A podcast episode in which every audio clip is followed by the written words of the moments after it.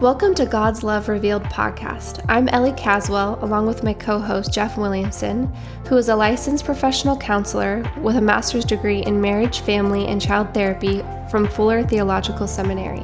He's been in practice for over 20 years and specializes in intensive, short term dynamic psychotherapy. It's our hope to reveal the truth, life, and freedom of God's love manifested through Jesus Christ. Psychological, emotional, and spiritual freedom is possible through the love of Christ. When I was getting ready for this evening, I was thinking for this podcast, I was thinking, you know, I've been doing therapy for so many years, and, you know, people come in and they fill out their like presenting problem when they first come in, you know, and they'll be like, you know, what kind of problems are you having? Basically, I'm depressed, I'm anxious, you know, whatever and then what's your goal and expectation for, for therapy? Oh, I really want to find out who I am. I really have no idea who I am. I mean, something to that effect. And it's almost like funny if you step back for a second, because it's like, one, you're listing your problems, you know, depression, anxiety, or whatever, and you would think, you know, what's your goal expectation to be less depressed, mm, less anxious? Wow. right? Yeah. But they don't link up.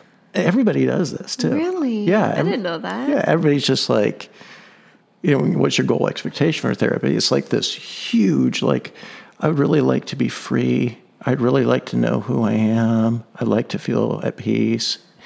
And the other thing that's almost comical to me about it is like, me, like, I'm gonna, I'm a human being.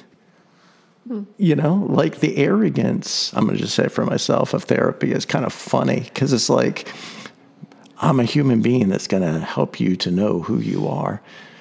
But isn't it interesting that like people immediately just of their own connect that their depression and their anxiety and everything else is a symptom of not right. being known? Something missing. Right. Yeah. yeah. A longing for something. Yeah. That's so interesting. Yeah. They're aware of that, but do you think they actually know what they're saying? When they put that down? In a weird way, I think they know exactly what they're saying. You know, and then it puts you in this position as the therapist to be like, oh man, I gotta like figure out a way. If I was like gonna take that goal literally, you know, I've got to find a way to help them know who they are. Like, and uh, and I can relate. You know, when I was in therapy, I can relate with that kind of like yeah, I mean, really, truly, I just want to know who the heck I was when I went to therapy. You know. I just was like, you know, please, person I've never met before, can you please tell me who I am? Right. Are you my mommy? Yeah, like well, that book. And like in traditional counseling or therapy, I wonder if they would put the same answers, but like the approach of the counselor is probably not the same approach that you have most of the time. It's more about figuring out their problems and giving them like practical advice to like better their situation. So they never really meet that goal. I don't think they would even attempt. Mm. You know, no. um, I think it would just be like, oh, well, that's not really an expectation for therapy. I think we need to tie that to your symptoms, right? And right. Lower your depression, lower your anxiety. Yeah. And asking the wrong questions, like, tell me what's going on in your life. Right. But I would say that that that is exactly the right thing. It was exactly the right thing for me. Mm. I mean, it was the right thing for me as a client. But I wonder how much, like, you know, if somebody comes in like that, you know, I have no idea who I am or whatever. And it's like, you're sitting there as the therapist going, well, here's the problem, client. You're not going to say this, but how can I tell you who you are if I don't know who the heck I am? And mm. also, how are you going to stick around and seek my advice and counsel if I admit to you, hey, I don't know who I am either. Like there's an inherent problem. That's probably why a lot of therapists just move away from that because it's right. like, well, yeah, I mean, like I can relate, right? and um, and through the years, all of that just kind of made me um, move to want to know Jesus and have him know me in a deeper in deeper way because like mm-hmm. and maybe it was unconscious but hearing person after person you know i want to be known i want to it's like You almost like had to figure that Yes. out for yourself. I think so. I think in a, in a lot of ways I had to really figure that out, and you know, it was like whether it was my soul, my heart, my mind seeking Him, however that works deep inside of us, or the Holy Spirit, you know, just tap on my shoulder. It's like, hey, you know, and um, to me, it is all about God's love revealed, um, because love is a dynamic. Yeah, I really love that. And for me, I think the first shift that I noticed in myself was, or the first thing that I realized was, God actually wants to know me like on a personal, intimate level. And then just realizing that, I was like, then I can truly know myself and who He created me to be. Because up until that point, it's almost like I had to have this disconnected um, view of myself, mm, Yeah. disconnected from my feelings, uh, disconnected from my thoughts, my desires. They're all kind of like in their separate boxes. You know, mm. like if I wanted to be emotional, I had to be emotional, but I always had to go back to like the facts about God. Like they mm. weren't they weren't fluid within each other.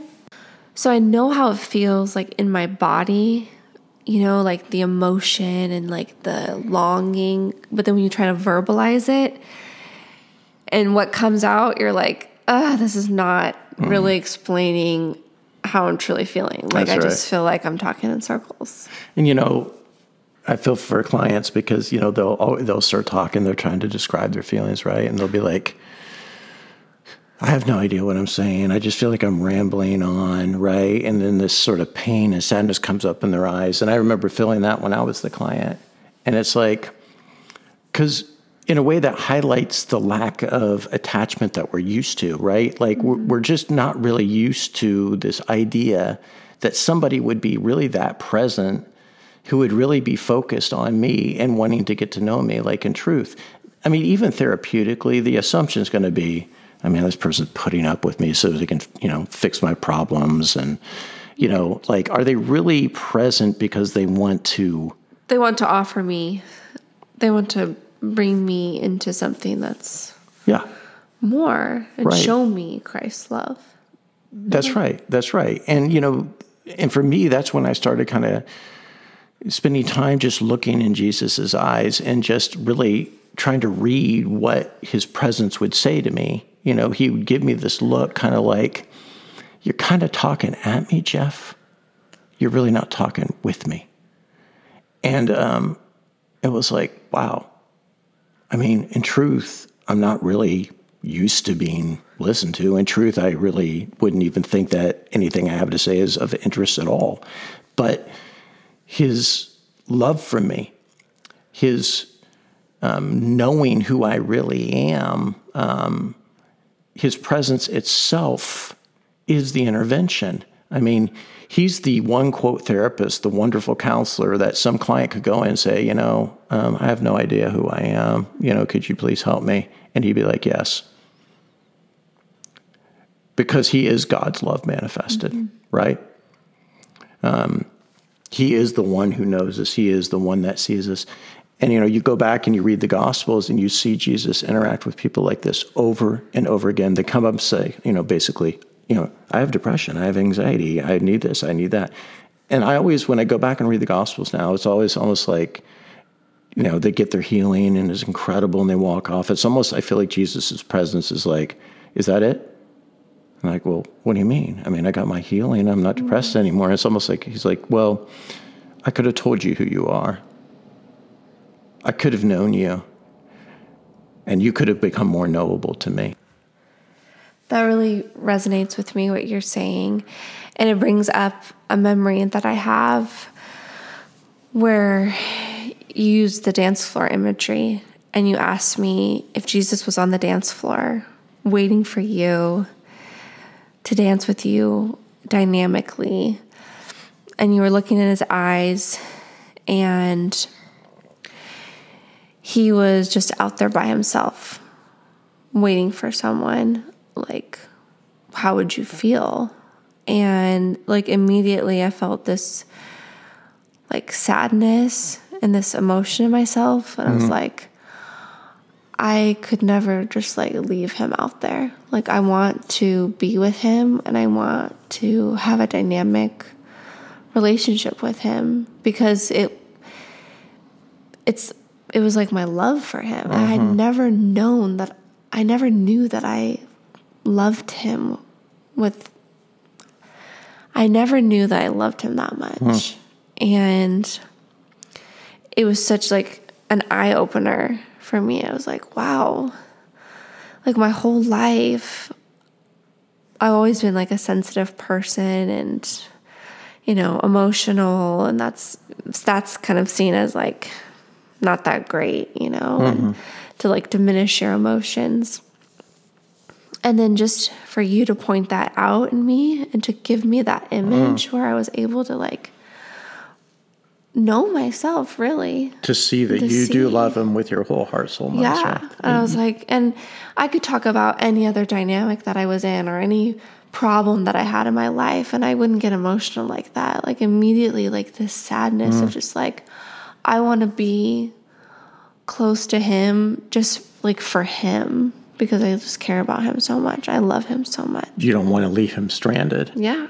Because, and also because I know what that feels like to Right. want more and to want a deeper connection and a deeper knowing. And I might not have been able to put those words to it back then. And so just to like see that and know what it is in myself. And isn't it incredible then the pain that you have, um, you use as empathy for him. You know, and the thing of it is, is he showed us, you know, like in the Garden of Gethsemane, he's basically standing on that dance floor alone, so to speak. Everybody's left him. We all know that humiliating feeling, you know, we're just standing out there all alone. And there he is. And what did he he experience? Sorrow unto death. Um, you know, he's experiencing the abandonment of everyone and um, and we can all relate with that. So there, you're realizing your great love for him because you don't want him to feel And I think that there there's something off if you feel that towards another person and not him first. Like that should be yes, kind of a red flag. Absolutely. You know, like if you have this intense emotion and you know, pain um, in relation to another person, yet you're okay with, you know, you don't have that same reaction to him. I completely agree. That is absolutely right and biblical. Um, like, look at this, uh, Corinthians chapter 11, verse 2. For I feel a divine jealousy for you, since I betrothed you to one husband to present you as a pure virgin to Christ. That's Paul speaking. Mm-hmm. For I feel a divine jealousy for you, since I betrothed you to one husband to present you as a pure virgin to Christ. So that's like, you know, Paul saying, you know, Cinderella, you got to get to this ball. You've got to dance with the prince. He is the true husband. Because, like, to leave him there, out there standing alone as we go off to, you know, do whatever we do in the ballroom, mm-hmm. right? And we got better things to do. Or, or like Cinderella, maybe she felt like she wasn't enough. Or even like quote unquote good things to do, like let's make your marriage with your spouse like the best it can be. Yes. All the while just kind of leaving Jesus off to the side as like, you know, he'll give you strength, he'll, you know, be your sustainer, which those things are true, but you're missing like the biggest point of all, which is that dynamic with him because That's- you're so distracted with That's right. these other relationships. That's right. And, you know, it's a beautiful thing you're saying, especially as a female, because, like, the very next verse in uh, 2 Corinthians 11 says, listen to this. But I'm afraid that as the serpent deceived Eve by his cunning, your thoughts will be led astray from a sincere and pure devotion to Christ. You know, that, um, you know, in the beginning, Eve is separated from Adam, thinking, you know, it'd be wise to have the knowledge of good and evil. And there we could almost say, uh, you know, like Jesus is the last Adam, we're the bride. You see the imagery of, you know, Christ to the church. like Ephesians 5 is saying, right? That really Adam and Eve here, or marriage or whatever, is an image of Christ to the church. So, yeah, I mean, this pure devotion of the bride, this um, pure heart. Um, and I love what you're saying. It's not just you realizing how much he loves you, but you realize how much you love him, that you would, you know, say all everything else in my life is rubbish compared to him. And also, I mean, testifies to like the power of imagery. Yes. And Christ used that and you know, on every level, psychologically, emotionally, spiritually, yes. it like appeals to all those all those areas. All those senses. Mm-hmm. That's why he spoke in parables. So he could show dynamic and uh yeah, yeah, that's so true. I mean, I really didn't even think of it that way until you just said it that it's not just that I'm realized when I look in his eyes how much he loves me. But it, oh yeah, gosh, this is coming to my mind. This is what he did with Peter. This is exactly what he did with Peter, right? That Peter, um, do you love me? Three times to restore Peter, do you love me? Um, reminding Peter of Peter's love for him.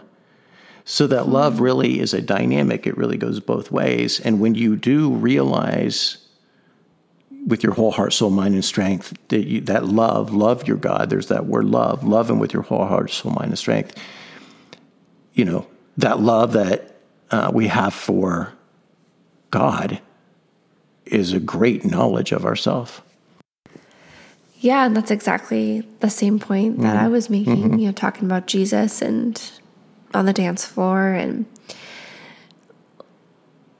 like it reminds me of that verse where your treasure is your heart mm. will be also and all you need to know about someone is look at what they love and who they love great point yeah. and who they talk about um and that will tell you a lot about a person hmm. you know i've just noticed that who people ask me about or mm-hmm. what they want to talk to me about it's like I, yeah, I care about people, obviously, mm-hmm. and um, I love people, but ultimately, but ultimately, I'm just looking for like this common desire with someone towards a perfect person, which is Christ. Mm-hmm. And I want my eyes, my heart to just always be focused on Him.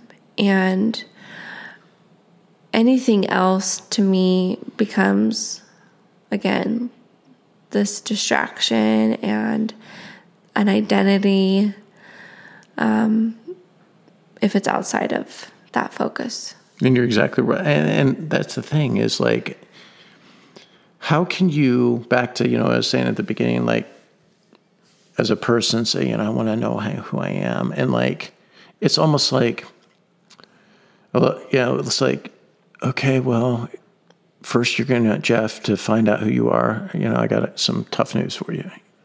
You're going to have to shed every false identity you have.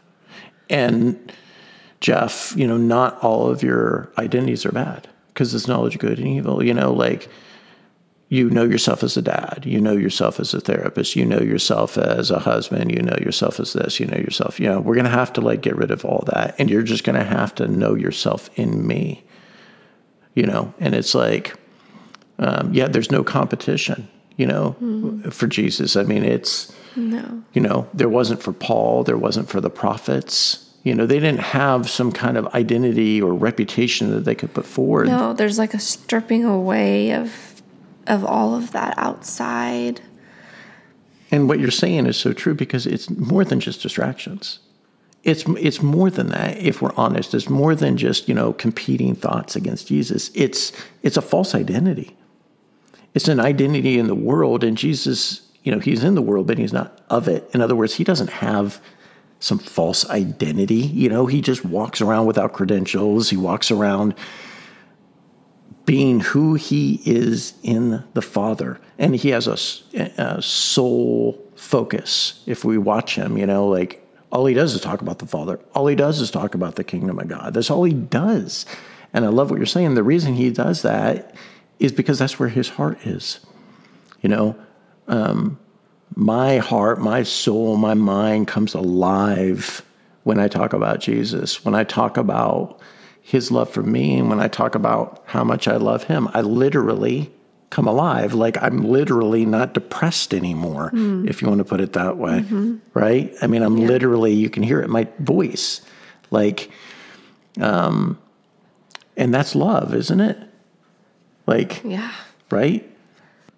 And then, you know, like here we are talking, hopefully, you know, impacting somebody, which would be like being a light on a hill that you know, the second commandment, you know, love others as he's loved you, right, would be um, like unto the first. Like we're talking about him. Hopefully that inspires somebody's love. Um, it awakens it.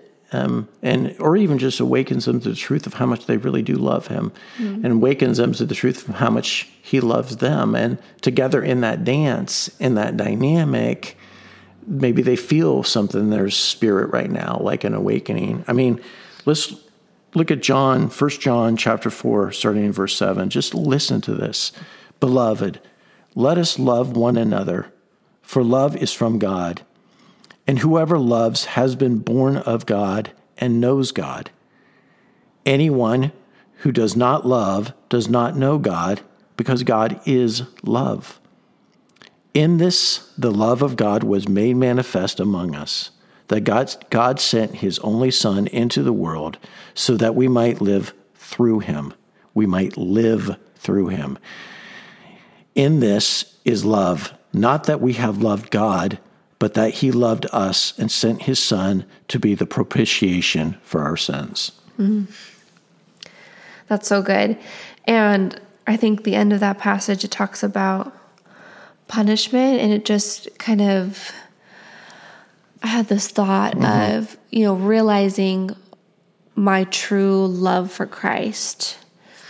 I have to come out of self punishment yes. to see that. And if as long as I'm living in that punishment and that death and that guilt, which I should be freed from as a believer, as long as I'm living that, I'm never going to see my true desire for Him. You're right. being that yeah, you're right. You'll be a light under the bushel. Yeah, you're mm-hmm. uh, verse what First John four verse eighteen. There is no fear in love, but perfect love casts out fear. For fear has to do with punishment, and whoever fears has not been perfected in love. And you can just hear that, like have a conversation with anyone, especially in this day and age, about their fear about what's going on in the world. Yep and you try to talk to them about well like heaven or christ or keeping our eyes fixed on him they're like yeah yeah yeah and they kind of brush it off and you're just like they're not even open to even receiving that at all because mm they're still living in this fear and this punishment mm-hmm. it's like until they come out of that they're not going to see they're not going to be able to see the true love that they probably have for christ underneath all of that and they're not able to receive his love That's that right. would get rid of their fear that's right. And anxiety. Yeah, and yeah, you make a great point because like he's the good shepherd. So if you really are all that afraid of what's going on in this world, wouldn't the wisest thing be to be as close to your shepherd as possible? Mm-hmm. Like even in that sense, you know, ultimately, um, I guess every person, you know, has to ask themselves. I mean, this is what I have to ask myself if I'm standing out there with Jesus, looking him in the eyes on the dance floor, can I just look him in the eyes and tell him, Jesus, you know, I've got something else to do? Can I handle that feeling of just walking off and picturing the tears that would be in his eyes, the heartbreak that would be in his heart, to see me just kind of walk off and leave him there by himself? Like, and I know what, you know, it's like, yeah, but aren't there things to do? And don't we have things to do? And aren't there important things to do? And all this kind of stuff. Mm. It's like, I mean, really, we can't do those things with him. We can't do those things in his presence. You know, like Mary sat at his feet and Jesus said, you know, what Mary's found won't be taken from her. She's found a better thing. You know, Martha, you're fussing and fretting about doing all these things, but she's found the better thing. And it's mm-hmm. like, what, where do we get this notion? that Jesus, the Lord of Lords, the King of Kings, would have us just sit at his feet and not be about his work. I mean, Jesus never left the presence of the Father, and he worked harder than anyone. You know, he always had work to do. Where do we get this idea that Jesus would be like, okay, you know, just take a nap and lay down here? And, you know, he puts us to work hmm. because there's work to do, right? But why would you do any work or why would you be in a world like this? Why would you, with the, sh- the wolf prowling, wander off and not stay in his presence? If, if you look at it, you every single thing, whether it's danger in the world, not being in shame and guilt, knowing who you are, um, being a light on the hill. Like, how can I be a light on the hill to anybody in a ballroom if I'm not standing by Jesus? I'm going to like be off the ballroom floor and point them, go go over there to Jesus. That doesn't make sense. Right. I should be over with him and saying, "Hey, come over here. There's good news. Everything that you need, everything you are, is found in him." And I think uh, something that comes to mind that I've seen and like I've experienced personally is as being a mom Mm. and like your children, they're like your first priority. They're the thing that you want to protect, right? God's given them to you. And so you kind of feel justified in maybe being neurotic and Mm-hmm. like and then having like this fear oh because i just love them so much so it's okay right because i just i love them so much and i just want the best for them and i want them to like follow god and love him and you know be happy and be safe. And yet you have this like great fear. And i'm just like if i were to tell them you know well perfect love casts out uh-huh. fear. And then they're just like yeah that's great. But you know, blah blah blah, or you know, they start complaining about the same things Yeah. as they were before, then what does it come down to? I mean, there's some kind of responsibility and choice that that parent, that person has to make, and like seeing the truth, right? Yes. It's like, what is it that like knocks them out of this cycle of like, yeah, I hear the truth that you're saying, but yet I still have like all this fear and all this like anxiety over this thing.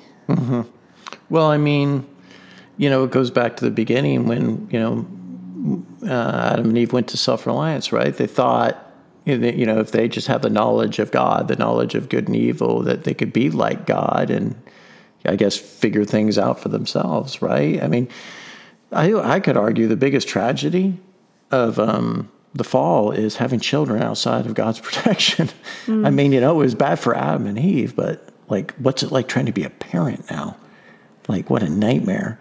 So, yeah, I mean, the curse for female is the pain of childbirth and child rearing. And now your husband will be your master, right? Because, like, he's now fallen, right? So, you know, the, the curse for female is, uh, you know, uh, tied to dynamics. She came out of Adam, uh, so her curse is tied to Adam in a sense. You know, it's dynamic. For the guy, we came out of the ground, so our curse is tied to the weeds, you know, and your reputation and striving and all that kind of stuff. Like, we, we continue to go on doing the same thing.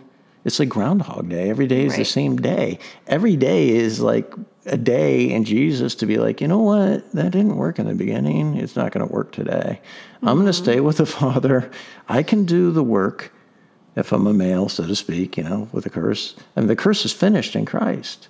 Hmm. Every day is the same choice. I, as Adam, can say, I'm not working you know, with my own understanding. I'm going to work with Jesus. And you, as a female, can say, I'm not going to do what Eve did and lean on my own understanding. Today's, you know, a new day. And today, the curse is done and I'm abiding in Christ. I'll just go back to the garden, so to speak, you know, and hmm. stay with Him as I raise my child. I'll stay with Him as I deal with my marriage. I mean, wouldn't that be like the wise thing to do? I mean, we get so on Adam and Eve and what they did in the beginning. We do the same thing every day, I know. every day. You think we would learn our lesson? it really, it sounds so simple when you put it that way. I mean, in a lot of ways, it is. If you really have the heart and the desire to enter into that kind of dynamic and to really experience that freedom and that peace with Him. Absolutely. And, you know, it, it's like in the beginning, they knew each other, right? Um, they're known in God's presence, and when it's all done, you know, somebody comes up and said, "I did this in your name, and I did that in your name," and Jesus says, "You know, I tell you, I never knew you." Hmm. So, um, God's love is manifested. God's love revealed. Jesus Christ comes into the world with this tremendous love. He asks us to participate with our whole heart, soul, mind, and strength to love Him back, to realize we love Him like that. And if you seal that deal, you that new covenant, and you love Him each day, you are being brought out of the curse and you are being brought into a knowing. And He is that wonderful counselor that can actually fulfill what we all desire. Thank you for joining us today. If you found this podcast to be insightful, please subscribe to our show and share with someone who would enjoy listening. And we look forward to meeting here with you again soon.